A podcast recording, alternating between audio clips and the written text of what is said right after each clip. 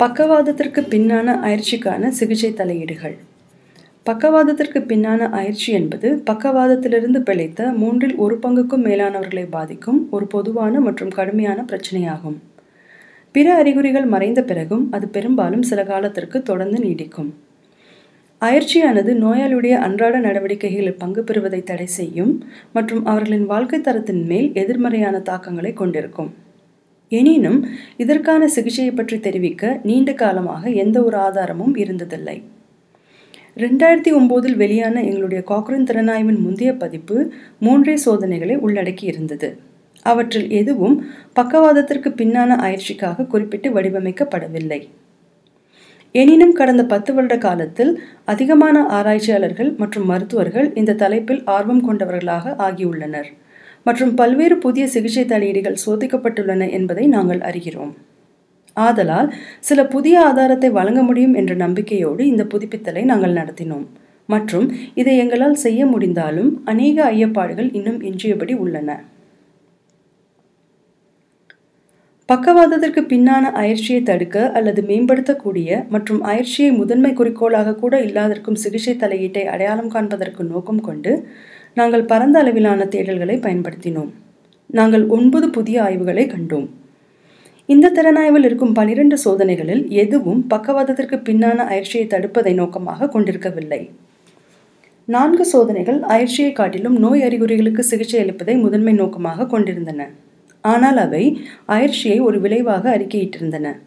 அவை மனசோர்வு நீக்கி மருந்துகள் டெரிலசாட் மிசைலேட் தூக்க மூச்சின்மைக்காக தொடர்ச்சியான நேர்மறை காற்றுக்குழாய் அழுத்தம் பக்கவாத மீட்சிக்கான ஒரு சுயமேலாண்மை திட்டம் ஆகியவற்றை சோதித்தன. இவற்றில் எந்த ஒரு சிகிச்சை தலையீடுகளும் பக்கவாதத்திற்கு பின்னான அயற்சிக்கு நன்மை அளிப்பதாக காட்டவில்லை. பிற எட்டு சோதனைகள் பக்கவாதத்திற்கு பின்னான அயற்சிக்கு சிகிச்சை அளிப்பதற்கென்று குறிப்பிட்டு வடிவமைக்கப்பட்டிருந்தன மற்றும் அவை ஒவ்வொன்றும் வெவ்வேறு சிகிச்சை தலையீட்டை சோதித்தன. அவை மனசோர்வு நீக்கி மருந்துகள் மற்றும் உளவூக்கிகள் உளவியல் சிகிச்சை தலையீடுகள் உடல்திறன் பயிற்றுவிப்பு பாரம்பரிய சீன மருத்துவம் மற்றும் வைட்டமின் பி உபசத்து ஆகியவற்றை உள்ளடக்கும். இந்த சிகிச்சை தலையீடுகளில் சீன மூலிகைகள் மற்றும் வைட்டமின் பி உபசத்து மட்டும் பக்கவாதத்திற்கு பின்னான அயற்சிக்கு ஒரு குறிப்பிடத்தக்க நன்மையை காட்டின. ஆனால் இவை இரண்டும் சில செயல்முறையியல் வரம்புகளை கொண்டிருந்த சிறிய சோதனைகளில் ஆராயப்பட்டிருந்தன. ஆதலால் இந்த சிகிச்சை தலையீடுகள் உண்மையில் திறன்மிக்கவையா என்பதை உறுதிப்படுத்த பெரிய சீரற்ற சோதனைகள் தேவைப்படுகின்றன. பிற ஆறு சோதனைகள் எதுவும் பலாபலனிற்கான ஆதாரத்தை காட்டவில்லை. ஆனால் இதற்கு அந்த சிகிச்சை தலையீடுகள் பயனற்றவை என்று அர்த்தம் கொள்ள முடியாது. இது ஏனென்றால் எல்லா சோதனைகளும் மிக சிறியவையாக இருந்தன. அவற்றில் பெரிய சோதனை வெறும் நூற்றி இருபத்தெட்டு பங்கேற்பாளர்களை கொண்டிருந்தது. முடிவுரையாக ஆராய்ச்சி இன்னும் தொடக்க பருவத்திலேயே இருப்பதால் பக்கவாதத்திற்கு பின்னான ஆயிற்சியின் மருத்துவ மேலாண்மை தெரிவிக்க இன்னமும் பற்றாக்குறையான ஆதாரமே உள்ளது என்பதை குறித்து நாங்கள் ஆச்சரியப்படவில்லை. ஆனால் இந்த பகுதியில் ஆர்வம் அதிகரித்து கொண்டிருக்கிறது.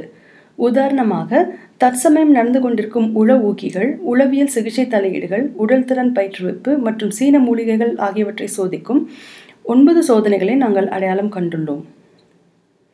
சிகிச்சை தலையீடுகளின் வேறுபாடான தன்மை உயிரியல் உளவியல் மற்றும் நடத்தை கூறுகளின் இடைவினையை உள்ளடக்கிய பக்கவாதத்திற்கு பின்னான அயற்சியின் பல் பரிணாம தன்மையை பிரதிபலிக்கிறது.